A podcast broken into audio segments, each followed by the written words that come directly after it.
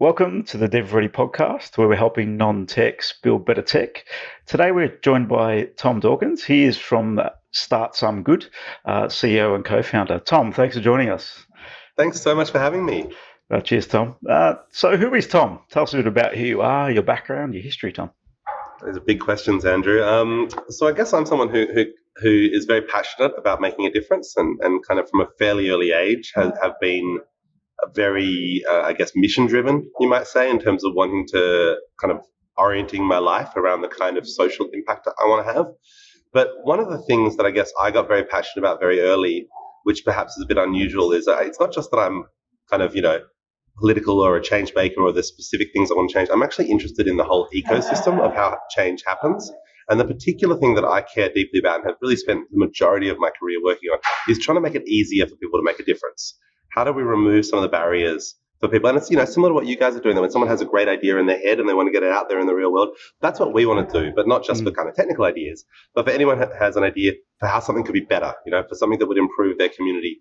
We want to make it just a little bit easy. It's never easy to change the world. That's hard. So I'm not no. pretending that we make we don't make it easy, mm-hmm. but we we we aspire to make it easier by providing tools and coaching. And that really rests on, I guess, my whole life purpose is to try and build a more uh, a kind of a better democracy. And to me, that means one where people can participate in making things happen. It's not just about voting. Mm-hmm. I think voting is kind of voting is to democracy like AGMs are to a business. Yes. Like big big companies have to have an AGM, and they're an important administrative mechanism. But no one would claim that the heart of business activity is an AGM. And I think in the same way, the heart of dem- democracy is not an election. It's every other day of the year.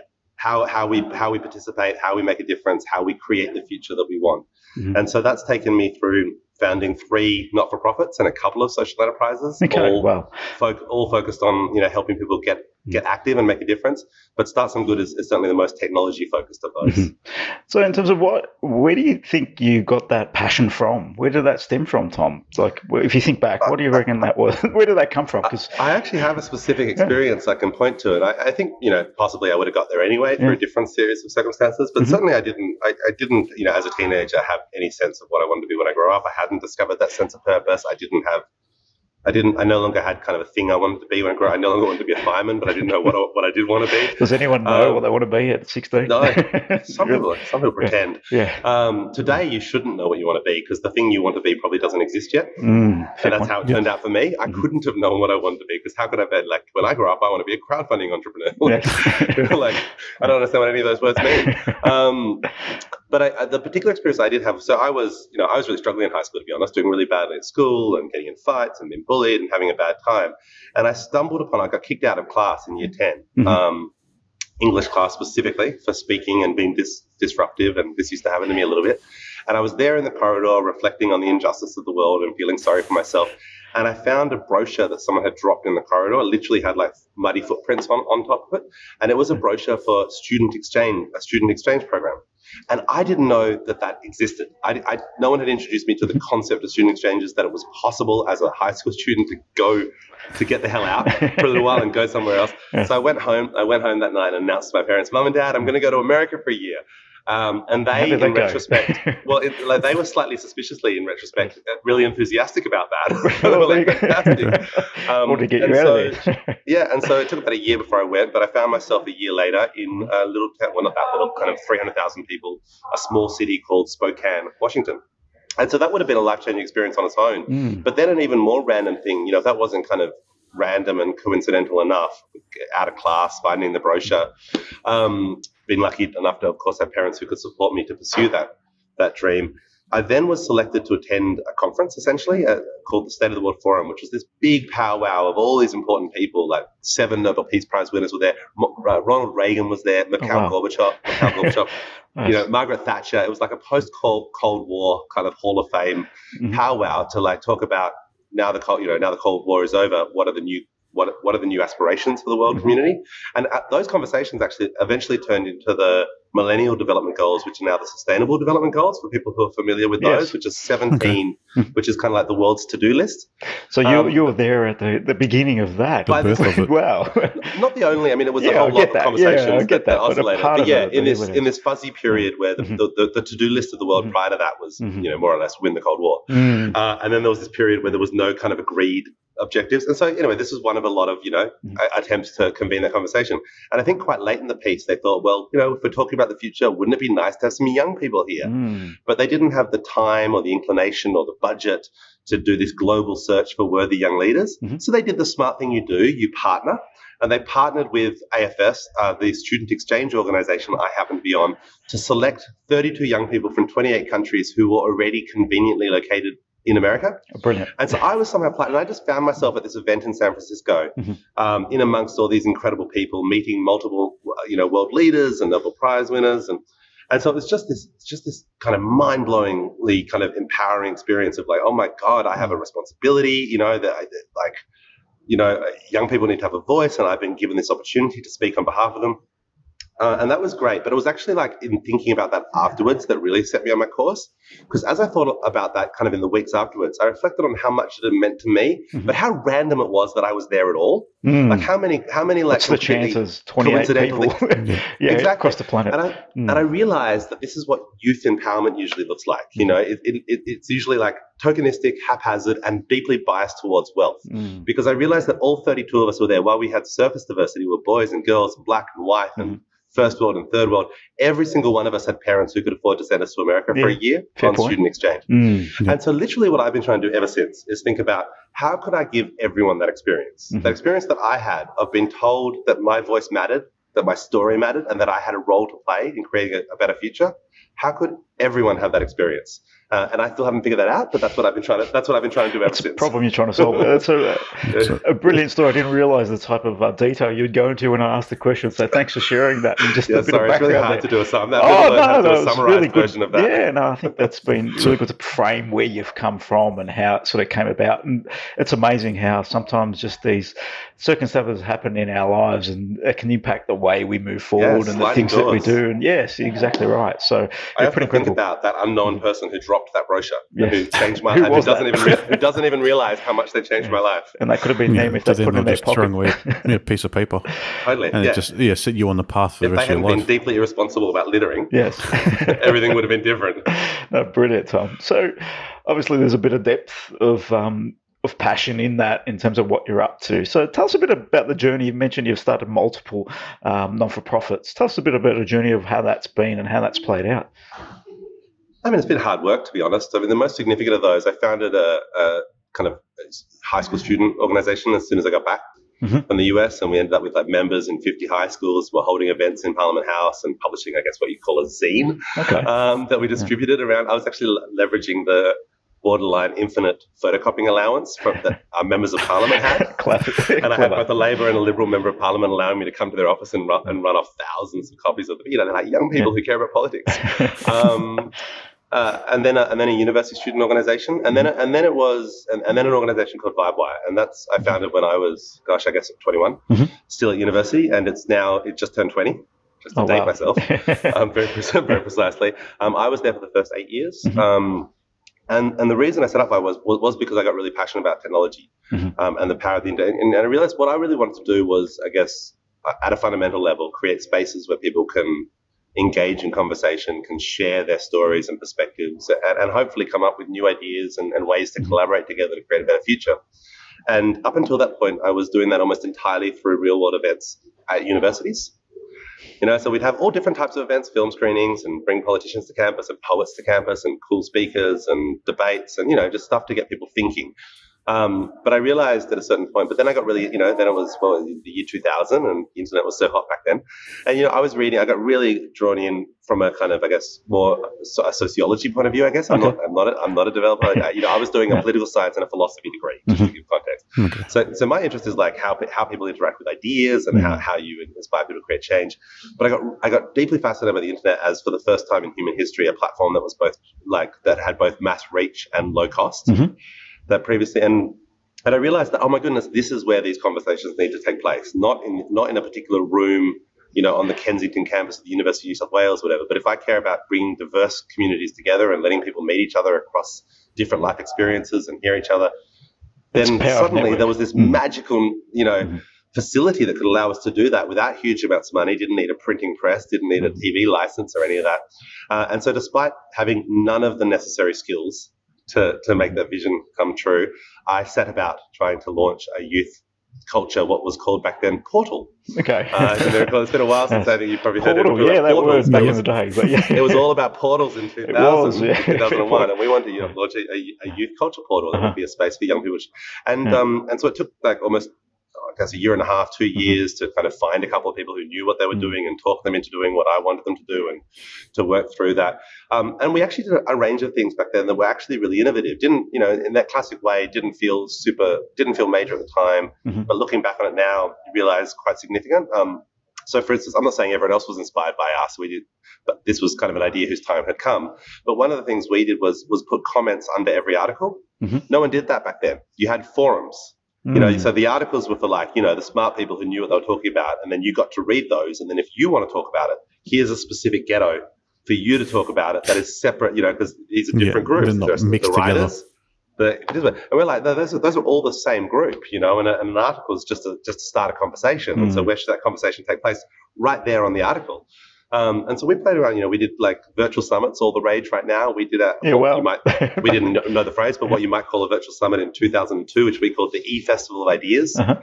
which was basically all in, you know, asynchronous forums, but bringing special guests to do, I guess, kind of equivalent of Ask Me Anythings, mm-hmm. yep. of some of that. So we were just playing around, um, and, and the organization continues to, to, to, to, to exist today to support young people to make a difference. Brilliant. But what kind of happened through that time was A, we were getting heavily involved in using technology. Um, B, we were, I guess, figuring out ways to fund that and discovering that that, that didn't always involve that that increasingly didn't involve grants because mm-hmm. they were really hard to get and we weren't tax deductible, which ruled us out from a lot of. We were a not for profit, yeah, it does. Yeah, it makes sense. Yeah, R and D tax concessions and all that stuff really doesn't exist, does it? Yeah, didn't exist then. Yeah. Doesn't exist for not for profits. Mm. Um, and so, but so we, we started looking around like who else would pay, who else would fund this stuff, mm-hmm. and over time we we figured out that corporates would sometimes sponsor mm-hmm. activities that engage young people, that big NGOs or even government mm-hmm. would pay you to help engage young people um, and that it was possible for young people to pay themselves for certain for certain opportunities and privileges.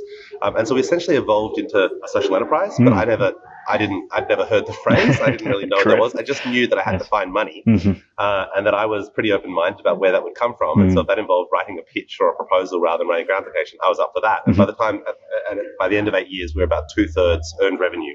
Okay. Um, uh, based. So it's still a third grant, but mm-hmm. you know, and, and so one of the things we did was open the first co-working space in Australia, mm. um, and obviously on a on a on a paid a you know on a on a, on a fee model. Sounds like you've done a lot of firsts in your world, Tom. So you tried a lot of yeah. Uh, yeah. experimenting. Yes, definitely. Yeah, but it's yeah. one of those things where it looks. I, I, feel like it's one of the things I've really learned. I don't think I am actually. Uh, mm. I don't think I'm a I don't think I'm deeply innovative in this. I, am not an inventor, I guess is what I'm trying to say. I'm an early adapter. Mm-hmm. And so I'm constantly scanning what's around me and then wondering how that might be relevant for the things I care about. Mm-hmm. So I, I, did open the first co-working space Australia, but not because I like thought of like I didn't invent the model of a co-working space. I read about this amazing space in King's Cross, which was the first hub. I don't know if you're familiar with the Hub network. There's Hub Australia. Yeah, I'm familiar has like Hub, 67 yeah. spaces, but there's mm-hmm. like 300 of them around the world now.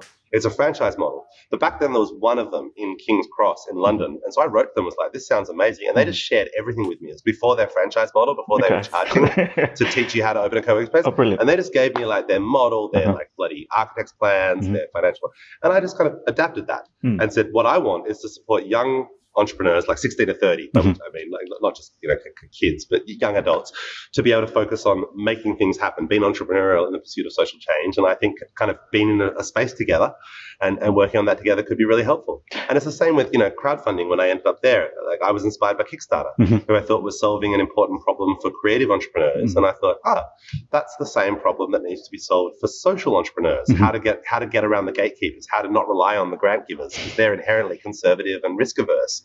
And if you want to do stuff that's kind of risky and innovative and fun and interesting, you're probably not going to get grants on day one. You might need to instead build a community of 100 true fans or 1,000 supporters, and through their through their aggregate contributions, you can make something amazing happen. Just just like Kickstarter allowed artists to develop those direct relationships with Kickstarter and MySpace and you know mm-hmm. a whole range of social technologies. Kickstarter added the funding piece though that now you could rally together. If a thousand people were willing to pay for your album mm-hmm. and would pay for it before it existed, you could fund the recording of the album without needing a record label. No, brilliant, Tom. Sounds like you uh, dig around in all different areas and look to how to serve your social enterprise. And it's pretty cool the way you've structured some things along the journey and how that's evolved into different business models and just take. And like I said, you didn't have to invent them; you've taken them from other areas. And I think um, people are always looking for that big idea, that fresh idea that they can come out of their own mind. But sometimes, yeah, we can we can take a concept that's in one market, one another country, and then bring it into a different space and uh, create something new yeah, and innovative. And then tweak as needed. Yeah, that's correct. Right. You know, and, and you've done it all with the lens of adding value. Mm. Yeah. So how do I add right. value? How do I put these things together to then provide yeah. better value to whoever I need to serve? Exactly. How do I make yeah. this relevant to my mm-hmm. community mm-hmm. or the community I want to serve? Yeah, yeah. No, brilliant. So um, start some good let's let's dig in a little bit about that. That is the most technical of the products that you um, you work around and business models that you work around. But clearly, it's supporting um, your your passion and what you're all about in terms of serving the community at a higher level and bringing ideas that can better serve communities. So, when you went about that process, how did you start the process? Obviously, you saw a Kickstarter. I want to replicate this and shift the model a little bit. Uh, what did you do to just start that journey from uh, a non-technical person jumping into something that needed a bit of a technical background? Yeah, I guess I've. I guess I'd had quite a bit of experience, I guess, with being a non-technical founder and, and trying to find technical collaborators. I mean, you know, right from the start with, with VibeWire, we were, you know, like web focused yes. and, and doing stuff there. Um, and so I wasn't daunted by that mm-hmm. per se, mm-hmm. um, but certainly it was an experience in in how challenging th- things can be when when when outsourcing without the experience to even kind of vet what you're getting back. Mm-hmm. To some extent, so I guess the background with Start Some Good is I'd moved. I'd spent. I moved to the US and was first in um, Washington DC doing digital communications for a global organization called Ashoka, okay. who actually invented the phrase social entrepreneurship. Oh, brilliant! About 45 years ago. yeah, okay. they, they, I mean, obviously they didn't invent the idea of being entrepreneurial yeah. in the pursuit of social change. They described something they saw, but there wasn't kind of a neat phrase to describe mm-hmm. that kind of combination of elements that is entrepreneurial, mm-hmm. but not in the pursuit of private returns, but mm. in the pursuit of you know broader social outcomes. Um, and then I moved to San Francisco to work for a kind of innovation for good lab in Silicon Valley called Hope Lab, which is cool. And while I was there, though, a couple of things happened. One, I felt like I observed for the first time in my life a truly pro innovation ecosystem.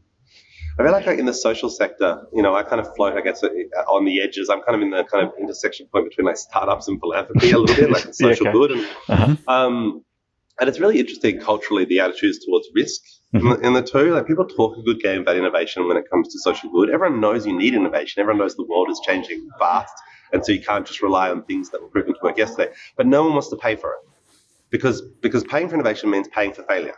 Because the only way you get innovation is by trying stuff that may or may not work. Yeah, there is risk. And there, along right? the way, yeah, exactly, yeah. there's risk. Mm-hmm. And inevitably, not, you know, there's not even the risk of risk, there's the guarantee of risk, the guarantee of failure. Mm-hmm. Um, but but in the social sector, everyone has this feeling like there's no money to waste and that paying for failures is wastage. Mm-hmm. And therefore, the, the, the, the focus, particularly for social good, is prove to me that it already works um, you know, show me your impact metrics. And if I give you a dollar, for every dollar I give you, what's the social outcome? Like people are trying to reduce it down to these like very specific kind of mm-hmm. financial, Return. which makes sense at a certain scale, but it's obviously impossible for someone with a new idea or a genuinely innovative idea. Yeah. And so what I realized, what I realized spending time in San Francisco, Silicon Valley, I mean, your listeners, I'm sure, are familiar with kind of the general startup funding. Mm-hmm. But there's kind of two, this is very broad brushstrokes, but angel investors and VCs, yes. venture capitalists. And what I realized as angel investors normally investing their own money, making, you know, fairly speculative bets, accepting that a lot of those won't work out, but mm-hmm. excited to be part of the journey and fueled by, by optimism and upside. Um, VCs a bit more skeptical, like show me the data. Like VCs are investing someone else's money, mm-hmm. which is an, a key dynamic. They're going to have to turn around and justify their decisions to their LPs, and therefore their decisions have to be sensible. Mm-hmm. They have to be able to point to the data that this is why we decided this because here's the, the you know here's the here's the, the data, here's the proof. It, it, there's no guarantee, but there's good reasons to believe this will work out. And what I realized is that the social, kind of social funding writ large, um, whoever's doing it, you know, corporate foundations, high, high net worth individuals, government, is like a world of all VCs with no angels. No one, Oh. very few people uh, yeah, okay. want to, are, are makes willing to. There's no foundations out there who mm-hmm. go, we're, we're pro, people say what they're pro innovation, but no one out mm-hmm. there is like, we made 100 grants last year and 90 of them failed. But gee, mm. did we discover some amazing stuff? Mhm. Like, no one would be willing to do that, which is, of course, what an angel investor has to do. Yes. And so that's where I saw that there was an opportunity or a need where something like we need to fill that angel investor type role. Someone has mm-hmm. to pay to try things so that you can collect data and then take it to the people who need data before they can make a decision. Um, and I thought, well, crowdfunding. So I looked around and said, who else is kind of funding experiments? And I thought, well, kind of Kickstarter seems very different, but it's kind of funding creative experiments. Mhm. Mhm. Like, it's not much publishing- different there at all. Yeah, that's- in No, reality. exactly. Yeah, I think it's a pretty, publishing authors yeah. who may or may not be Yes. great writers. You know, a- you know, a, a, a, a book publisher not yet ready to take a punt on them. But again, if they could find a couple hundred people who are like, yeah, let's give it a go. Mhm. And of course, the risk in backing something at that early stage is so much less if you give less. Yeah, of course. You know, like if it's yeah, hundred giving dollars $50 compared to fifty thousand, it's a very different Exactly. conversation, right? Totally. Yeah. And so that's, uh, I think, essentially the, the role. That's so that was so I was thinking about all this stuff already in San Francisco, and then I got a phone call from an ex uh, Ashoka colleague, Mhm. um, Alex Budak, who said who pitched me the idea basically that we should set up a Hmm. a social change crowdfunding platform. And, and, and initially I was like, no way, Alex. I've literally I've literally been in San Francisco like five weeks. Mhm. I think I was still sleeping on an air mattress. Like I hadn't set up my house properly. I just started a new job, which was pretty hectic already. I was just like not, you know, not at all in Not the right the time, headspace, place, right? or headspace at all. Yeah. Um, so I was like, no, I, I can't do that, Alex. But I, you know, happy to give advice, happy to, you know, be on your site. It's a great idea. You should do it. Mhm. Um, and like two weeks later, it was I realized it was all I was thinking about. hmm Okay, so Uh, it consumed when- you. Yeah. Yeah. which turned out to be, you know, a, a Another one of dangerous, a danger moments. sign for my new job as well. Mhm. probably, probably a sign that that wasn't going to be long um, for me. That I was, but instantly I was just, it was just running through my head. It just resonated with so much of the Mhm. stuff that I'd done before, like trying to raise money myself for new ideas, and Mm. didn't have. You know, I wished I'd had crowdfunding when I was doing VibeWire. It would have been really helpful. For us Yeah, it would have made a big difference back there if you yeah, think about it, right? I think yeah, it's exactly. the kind of tool we would have used. Um, and so after a couple of weeks, I'm like, all right, I'm in. And, and then we spent a couple of weeks trying to find the product and what does it look like to tweak that on behalf of, and debating slightly different crowdfunding models and so on. Mhm. And then we had to build it. And we didn't have, neither of us were, were technical. And so we relied on, Alex had a close friend from university who, you know, was an engineer and who was now working for, I think like OKCupid or something like that, some big dating site. Um, but you know, was a was a professional in a, in a full on you know um, st- technical startup environment, and he will he was willing to kind of guide us and Mhm. architect it, and then we outsourced to a team in I think India yeah, okay. um, to build the first version. Mhm. Um, and so a couple of things, a couple of I guess warning or, or kind of things that were not great about that process for other people were repeating it.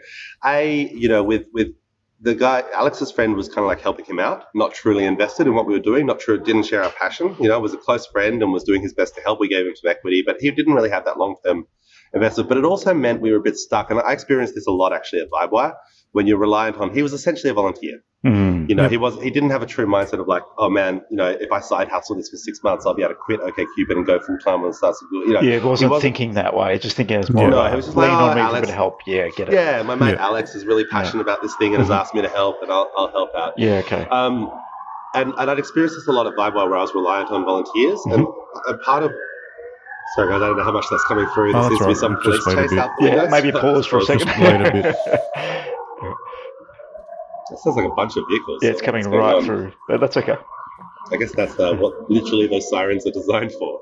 Correct. Like, yeah. cut through and Make sure carry. everyone hears them. Yeah. Yeah. That's So when you start, we'll just backtrack a little bit. Yeah. So Yeah, where was I? saying Uh, he wasn't invested, But, just oh, yeah. volunteering. So yeah, his mindset was was more a helping out, more of a Mhm. volunteer mindset than a you know than a co-founder mindset. Like Mhm. trying to think of it as you know maybe a side hustle now, but a, a Mhm. focus later. Um, and that reminded me a bit of I guess all the volunteers I'd worked with at VibeWire, where we were constantly reliant on person A who knew how to do X, Mhm. and therefore we had to do things. We had to do X, and so uh, you know, in the eight years I was at VibeWire, we we completely rebuilt our website three times because our kind of volunteer lead techie changed and wanted to put it on a new platform. so we platform, went 'cause they from Drupal to yeah, Mambo to Mhm. I forget what, Mhm. because sometimes we'd find ourselves and there'd be there'd be no one in our crew who Mhm. you know could really like build out on our website, and someone would be like, "Well, I'm willing to fill that job, but I need I wouldn't." You know, but I'll, I, I- want to build on Mambo. We're like, well, all right, do that. And so that was kind of a nightmare Vibe where we had to keep rebuilding. So this was a similar sort of scenario where we ended up on completely the wrong language. You know, it was built built on C, C plus, and it's not the kind of thing that you build a like responsive, Mm. you know, lean web app. Correct, would- yeah. It's the kind of thing you'd build like an, a super intense database driven Mhm. website, like say OKCupid. mm-hmm. in something that's crunching vast data sets to try and make matches amongst tens of millions of people. It's a very different thing, right? that, yeah. that apparently, I mean, I don't know, yeah. you know, te- but apparently that's the logical language yeah. you build it. Not at all the way, but, but and yet it's what we were building because it's just mm-hmm. what he knew how to do. And then we got this outsourced team. Mm-hmm. And the other, I guess, the other thing I found that was really challenging about that outsourced model without a truly invested technical mm-hmm. lead in house was we couldn't really assess how good it was. Mm. It looked fine and it worked fine when we I, I, kind of, I, I, kind of, the thing I always think about maybe as an analogy is it's a little bit like looking at secondhand cars. If you're not a car person, as, I, as mm-hmm. I'm not, always a bit stressful, right? You're like it, it, works fine as we go around the block. Yeah, but it, yeah. really, really can't yeah. look at the engine. Yeah. And so this was fine. This was fine so long as we were driving around the suburbs at 40 k's an hour. Mm-hmm. Essentially, our website. But as soon as we got out on the freeway, as soon as like any amount of traffic hit it, it was just so inefficiently built that it slowed down to almost nothing the moment we tried to get any scale. I think it's a great analogy that you shared there around yeah. the, buying a second-hand car. I think yeah, might you steal that from you? I think it's yeah, you can have that. Yeah, because people get that. It's like yeah, and everyone's experienced that. So um, yeah, and you yeah. get terrified. I, I bought a second-hand car last year, and we one of our we required it, it had to have mm-hmm. perfect. Mm-hmm perfect service history. Like there were some nice cars out there that seemed a good price. But yeah. any any sort of we just couldn't take the risk. We're not car mm-hmm. people. We yeah. can't like look at the engine sure. like yeah. yeah, yeah. yeah. And with just, yeah, software, it's like a car exactly. So it's very complicated. Lots of things under the hood. You don't even people who coded. There can be three different people, and they're all isolated from each other potentially, not knowing what the other person was thinking at that point in time. That's exactly then, right. Because you have a volunteer technical advisor who's not actually reviewing and taking charge of that. It's yeah. it's up in the air really. Totally. Like good enough was good enough for him. Like mm-hmm. as long as you know, as long as it just kind it of sort worked. of worked and looked like it should. There you go. You got what you wanted. It works. Mm-hmm. It doesn't really work. Yeah. We can't build a business. We can't scale. Like yeah. we realized in order to scale, and it's why eventually we raised money. I have to say that because we got stuck in this kind of technical debt. Okay. Whereby the website literally wouldn't let us scale effectively. Mm. But without that scale, we couldn't generate the revenue that would enable us to mm. rebuild. Yeah, sort of. Um, and the only way to resolve that was to, exactly. Yeah. And then we just had to, and, and we were you know, I'm, I'm, I'm, very grateful for the people who backed us at the time and, and did invest in us that we could com- throw it away and completely rebuild. And fortunately, by this point, with a with a technical co-founder mm-hmm. and CTO, uh, Renata, Renata Van Diest, who's still still with me now. Alex burnt out after three years. Mm-hmm. Um, Renata joined the team. We're actually a much better, mm-hmm. you know, more natural co-founder pairing. Yeah, okay. With me on me, me with the more yeah. industry expertise around fundraising and, and, social entrepreneurship, and Renata being a, as you know, was a senior engineer at Microsoft and had been with a couple of startups that she brought that. And so we still outsource. We're still we're still a one person tech team, mm-hmm. but outsourcing when you have the in-house knowledge to even test, like obviously to brief better and to test what they're do- doing and to look under the hood and say, does this work? Made it made a huge difference for that. And we're still on that platform now. I mean, obviously we've been t- we've been iterating it ever since, but it's still the same basic platform that we rebuilt six years ago now. Okay. Yes, yes. So having that knowledge in house, yeah, being able to speak the same language. Yeah, and so whether that's in house or having a trusted partner, I yeah. think you know not just having that that arm's length relationship with the cheapest service provider, whatever. Like you know, mm. I, de- I definitely think you need someone you can really. You know, we've had some good outsourcing relationships then as well with yep. more more often with local people, mm-hmm. so you can build a. Uh, obviously, the world's very interconnected now, so that's not a must necessarily, but I think it, it can really help. Obviously, if you build a mm. proper relationship with people, really can get on the same page, and whether that person's inside or a really trusted partner, mm-hmm. not just where you don't just feel like a client. You've got a real partner in. in yeah, yeah they have to want to help you and help you get where you want to go. It's like bringing yeah. a mechanic to the car yard with you. Yeah, yeah, having that. No, that's Same exactly thing. right. Like having that relationship with the mechanic, like it makes such a big difference when the mm-hmm. like mechanic. Like if you like picking a mechanic scary again because you can't really test their work. But once you find a mechanic that you trust, you want to hold on to that person because mm. that's such yep. a load off your mind for the rest of your life. I think one yeah. of the key words you mentioned there was partner. Um, and you're on a journey because you're, you're on an unknown journey too. You, have got an idea. Um, you're starting out at a point where you think that this may be the way we take this. And I'm sure that your model's evolved over time and your thinking's evolved over time. And you need someone that's going to be there with you to help you make those eh, pivotal decisions along the journey too. From a one business perspective to technical perspective because they can impact each other quite significantly. Have you found the models evolved over time, or is it pretty much been set uh, from where you've started out from? Uh, no, it has evolved quite a bit actually. I mean, in the sense that we're still we're, so it's it's evolved, but like the we're, we're, still doing exactly what we originally did, but we're just doing some additional stuff on top of that. And I guess our one of our kind of I guess what made us unique when we launched mm-hmm. was a our focus that you know kind of a, as a curatorial focus we only take social good or you know social environmentally positive projects Um, but our impact focus was also that we want to help people succeed who wouldn't succeed without us. Like, so if we're just providing, you know, another place where people who, who would have succeeded on Indiegogo or Kickstarter or Pozible, but they just so happen to be succeeding with us, like obviously that's cool. We're capture, you know, that's good for us, but it's not really changing anything out there in the world. That person might have just, you would have probably just succeeded somewhere else. Mm-hmm. And so I guess part of my background is in this, you know, empowering people from diverse backgrounds and, and, um, and, and one of the things I really learned around that is that you can't just hand people a tool you got to teach them how to use that tool confidently and successfully as well. So, you know, if you're empowering young people to like, I don't know, share their stories through video, you can't just rock up and hand them video cameras and then leave. It doesn't work, does it? Yeah. no, they're going to be like, no, what do I do with this? Build it and they'll come scenario. Exactly. It never but works that's that way. basically how most crowdfunding platforms are. They've got mm-hmm. they've got some they've got some good materials, but you kind of got to go through those materials yourself and, and have enough, I guess, context or experience to even understand what they're talking about. Mhm. Um, and so part of our focus was we really wanted to be the most helpful platform. You know, we really wanted to support people and and, and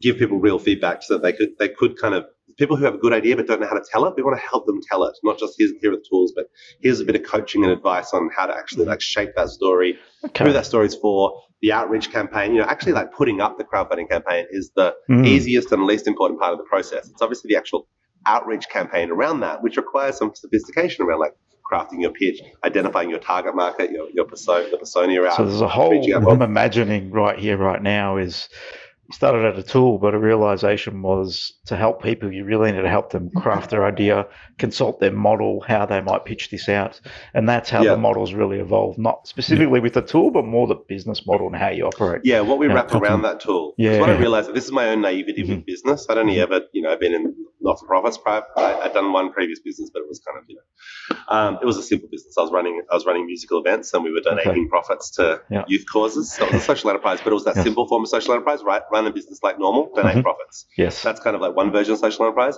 Mhm. But the harder, more sophisticated version of social enterprise is like design a business with the impact at its heart. Mhm. Um, and, and what I hadn't realized was the, I guess, some sort of the conflict between our impact model and our business model. That, that you know, the platform business model, any type of platform really requires high volume, low touch. And the ultimate aspiration of any platform model is to get to the point where the incremental cost of a new whatever is zero.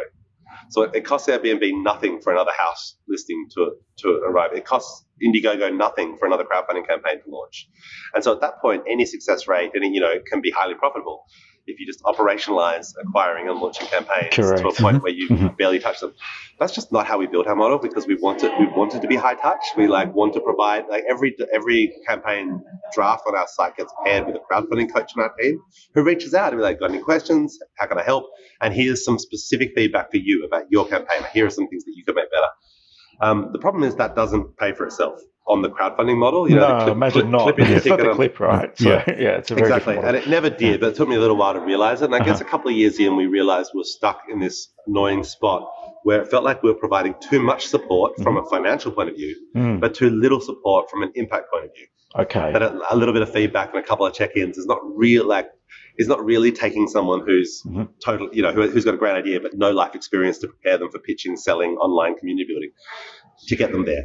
Get. Um, and so I guess we've been trying to figure that out ever since. One of the ways in which we've done that is through partnerships and programs that are funded by essentially moving from. I mean, it's kind of all B two B because people tend to be launching companies and okay. and pro- and projects. But if we call call that B two C because it's an individual purchase, it's an individual founder or entrepreneur. Mhm. We move from that to more B two B, where where an institution or a large company will fund us to run programs that support those emerging startups. So last year, for instance, we ran two corporate funded accelerators, uh, one for Optus and one for Austral Fisheries, that supported emerging social enterprises in their areas. We also run our own social enterprise design program called Good Hustle, which is a 10 week course.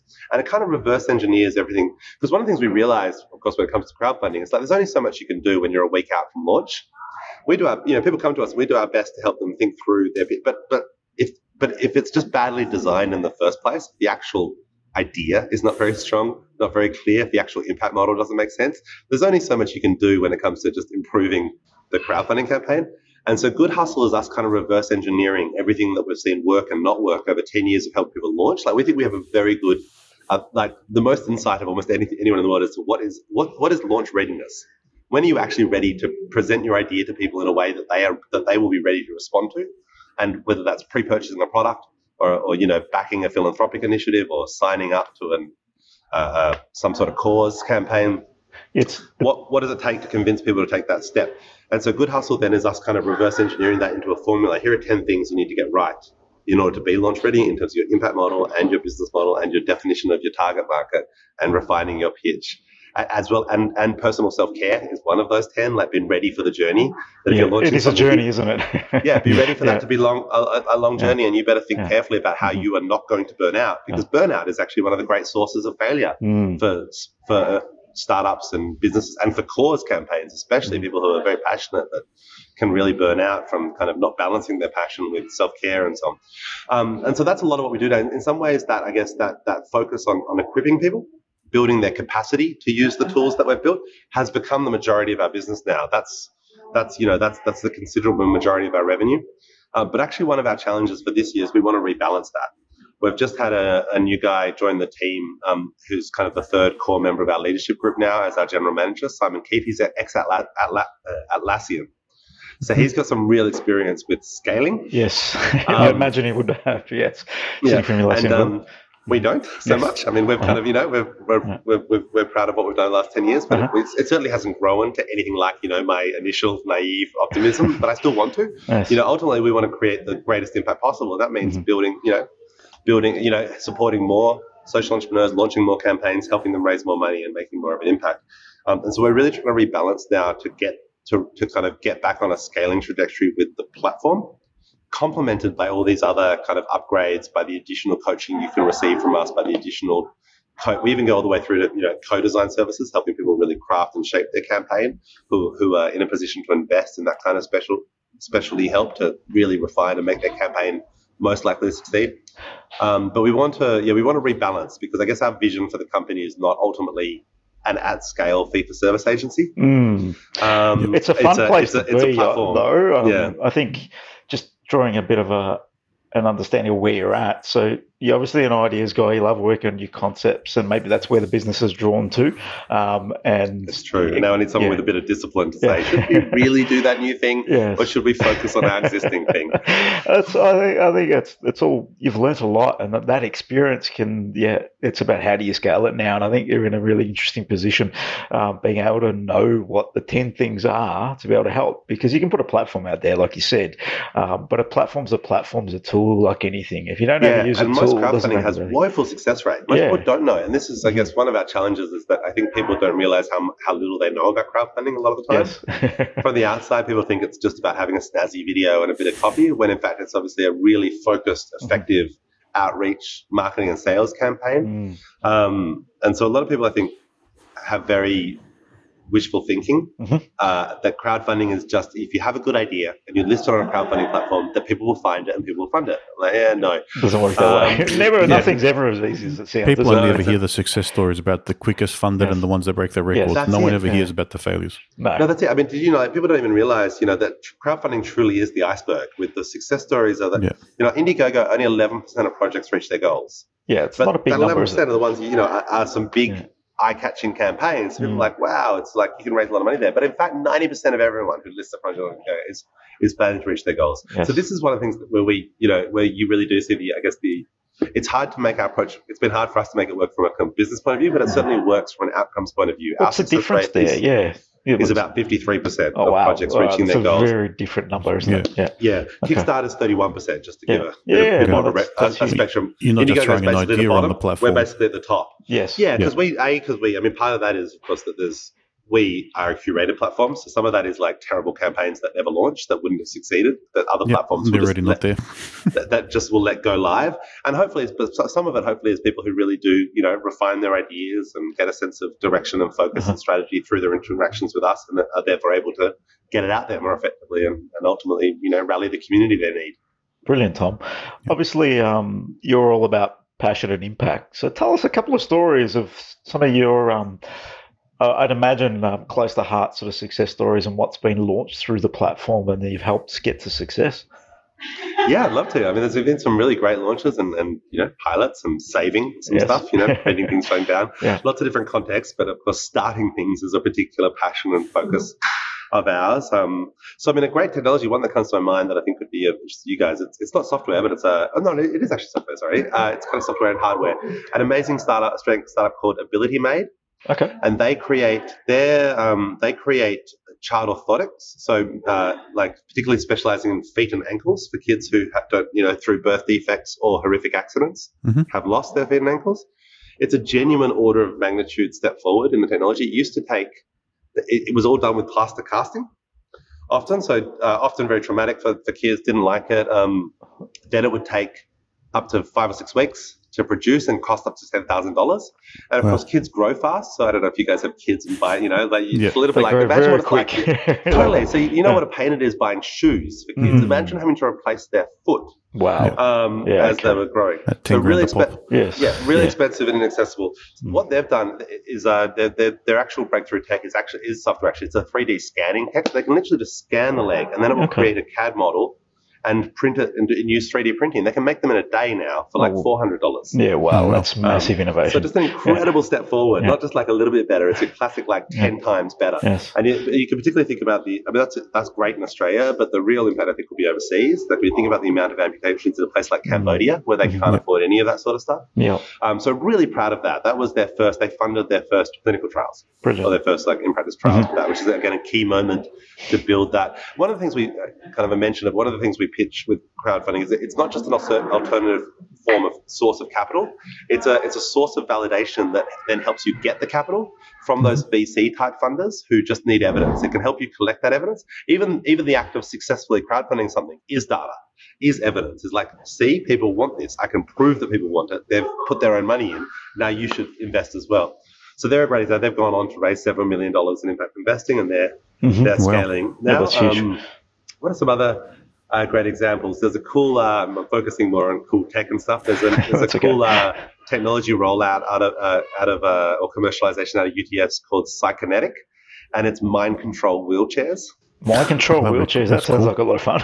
Mind blowing. yeah, How great is wow. that? Yeah. And it, it has to be AI. Apparently, it's some of, one of the interesting things was you can't just read someone's mind because you have to then have an AI layer that interprets it Yes. because otherwise the person thinks to themselves, let's avoid that wall and the wheelchair runs into the wall. Yeah. Okay. It, it, it, yes. it picks up the brain going, Yeah. wall, you say. Well, yes. So you gotta, yeah. So anyway, that's fascinating. That's Yeah, a, would that was a, a PhD from Uh-huh. UTS, and he raised about hundred thousand dollars Yes. to, to put that into production. So Mhm. that was kickers. But we've also had lots of you know lots of food and fashion, and uh, one of my favorites is um, Sacred Era, which is an indigenous streetwear label, Mhm. launched with us a couple of years ago, and they make really cool stuff. I'm, I'm a fan and a customer. Yeah. Good brilliant. beer, Yes. well, uh, which I launched Great Barrier Beer with us. A good Okay. brewing co. Great Barrier Beer. Great Barrier Beer was the, the specific beer, and it's a it's a social enterprise beer that gives profits to the Great Barrier Reef. Okay. Oh, Cool. that's really that's a beautiful place. It needs um, definitely some help uh, with what's going sure on in the does. ecosystem. Yeah, Yeah, and definitely. if we can do that Yeah. While also drinking beer, that's a bit of a win. Well, that's a win for everybody, isn't it? totally. Oh, I, I really love the diversity that's on the platform. There's a there's beer, there's there's fashion, there's um, wheelchairs that are controlled by AI. It's pretty cool stuff in terms of what you're helping and evolving out through the platform. So yeah, Yeah. I can understand the excitement of getting involved and it's in less ideas. technology stuff as well. You know, that's like some of the cutting edge innovation, but there's also like, Yes. you know, there's been a bunch of community gardens, there's been after school, you know, tutoring programs for kids who are falling through cracks. It's just the whole the whole gamut of, you know, anything you can think of really. It's we're very um we're very passionate about social enterprise, but we're actually like model agnostic. You know, it could be a for profit, a profit for purpose company. It could be a traditional not for profit. It could just be you and a bunch of friends trying to make something happen. Um, so long as the actual project itself is, is Yes. you know, making a positive impact in the world, we would Uh-huh. love to host it. We Yes. don't care kind of, we're not, you know, we, we're, we're less focused on what form do you choose to pursue that impact through. We think that's kind of up to you and up to your potential supporters. Someone, Yeah. someone else may or may not give you money because they don't like, you know, the fact that you're a social enterprise rather than a charity or whatever, but, Mhm. but that, that's their decision, not ours. We, we want all of that to, Yep. you know, Just be able to go forward. To help get as much impact as possible. Yeah, exactly. And one of the things, one of my real beliefs, a, I thought, you know, a, you know, so like who was excluded from traditional fundraising infrastructure? There obviously were, if ten years ago, fifteen years ago, there's been online fundraising infrastructure for a while. It's ever evolving, ever improving. But what ten years ago, what was it wasn't so much that the infrastructure didn't exist, but who had access to it. It was almost all in, built for only tax deductible charities, only for the traditional, you know, fundraising entities. And there was this assumption, I think, that people would only give money if they got a tax deduction. And I never thought that was true. And I feel like we've really proven that isn't true. That people at that lower level, sure, if you're giving a million dollars, you'd really love a tax receipt because that gives you, you know, half a million back. Um, but if you're giving fifty dollars, no one cares. It's You know, when a you're big getting dollar 50 spend, right? or hundred think dollars exactly. People yeah. do it for positive reasons. They do it because they're inspired, because they feel hopeful, because they're moved, because they want to be part of something. They don't do it because they're going to get thirty-two dollars back from the government in fifteen months. Yeah. You know, like they're just they're literally just not even thinking about that at all. And so what we realized, or what we our hypothesis that we hope we've proven, is that it's you know this this the the, the not-for-profit sector had become kind of obsessed by what they weren't, that they were not for profit, whereas we need to be focusing on what we are, that we're making a difference. And then, and if you're making a difference, then the form factor is less important to people. They want, Mm. they just want to be inspired. They want to see good work happen. They want to be part of, you know, part of making things better. Yeah, something And that- greater than themselves. Exactly. And sometimes that will be through giving a donation. Sometimes that will be through choo- choosing to buy a particular brand of beer. You know, that's the that's the social enterprise. That's the, that's the, that's the power of the social enterprise model, which I love, is that you can kind of do the right thing while also, you know, doing what you want to do, you know, wearing shirts you like and Yes. drinking beer, and that all those things can still be positive social acts if we if we make the right decisions. You know, make the right conscious decisions about um, about who we're supporting. But the other people who are excluded beyond kind of social enterprises was just unincorporated groups. You know, that if you guys wanted to like, if you guys were neighbors and you wanted to organize a park cleanup in your local park, and for that you needed like 500 bucks because you wanted to hire a skip and, um, uh, you know, and uh, get some gloves and bags and so on, you shouldn't need to set up Park Cleanup Inc. just to kind of to get that access- done, yeah, makes yeah. the barrier completely just to impossible. access some modern yeah. tools to pass the hat around and raise the funds you need to Yeah. do something good in your local community. I, I I love the um the the little how little the change could be and how big it can be, and I think it's quite um, an interesting space that you're in, and uh, I, I get the impact's pretty huge, and I see it coming through the screen as you're staring at me, and I'm really enjoying your passion in the project and how you've put this together and where it might go to. Where what's the vision? Where do you want to be in three to five years' time? Obviously, brought on um, someone for scale from Atlassian. What does that mean for you, and where do you want to be? Yeah, if we don't make it, it's all Simon's fault, um, not mine. Uh, no, we, we want to be, you know, I mean, uh, we want to, you know, big picture, we want to, you know, fuel a, a, a movement of change makers to create a better future. Ultimately, through that movement, we hope to increase the pace of innovation for social change. We think there's a real an urgent need for us to simply build a, a better muscle when it comes to social innovation, and that Mhm. requires, you know, a, a, a innovation ecosystem. Yes. One of the things I'm having to learn is that we can't necessarily do all the things in that ecosystem. That, you know, It'd this be nice if you important- could, but yeah, sometimes No, we're yeah, a yeah. piece in the puzzle, right? Exactly. Yes. And so we want to we want to folk, we want to improve and scale our piece, and our, our hope is that over the next five years we can help launch ten thousand social impact initiatives that change over a million lives. It's a Yeah. great call. Yeah, that awesome goal, Tom. I was going to say, um, Yeah. oh, do you have a question? No, go for it. I was going to say, yeah. So if people wanted to start some good, where can they find out about you? Well, startsomegood.com is a great place to start, Anthony. Thank you for asking. Um, if they're interested in our, our, our Good Hustle program specifically, because they're at that more ideation or trying to actually kind of you know lock down their ideas into a, into a coherent plan and strategy, um, then should check out goodhustle.online as well. Cool. And we'll put those links out in the show notes, and hopefully everyone can reach out to you. Brilliant. Yeah, please do. And everyone should feel free. I am very um, welcoming of connections on LinkedIn from anyone who's on that social entrepreneurial journey. Would love to stay in touch. I'm, you know, if, if there's anything you can learn from me, and I'm sure there's things I can learn from you as well. Oh, Because we're all Tom. learning all the time. Oh, we are, and I think that's um, there's plenty of learning going through your journey right now and sharing that out. So thanks for coming on, sharing your journey thus far and the impact you're making, and um, good luck with it all because it's um, all for a good cause. So I really um, appreciate the, your direction you've taken. So congrats on it all. Yeah, and Uh, thank you good so luck much, scaling. guys. Yeah. Yeah, I really appreciate this. You know, you the, the, you sharing the platform that you've created and put so much work into building this podcast and giving me that opportunity to, to share my story. It's a great privilege. Thank you. No, cheers, Tom. Thank you. Thanks for your time. Cheers, mate. We'll cut that there, Tom. That was brilliant. I really enjoyed that conversation. yeah, so Thank you, thanks- guys. That was awesome.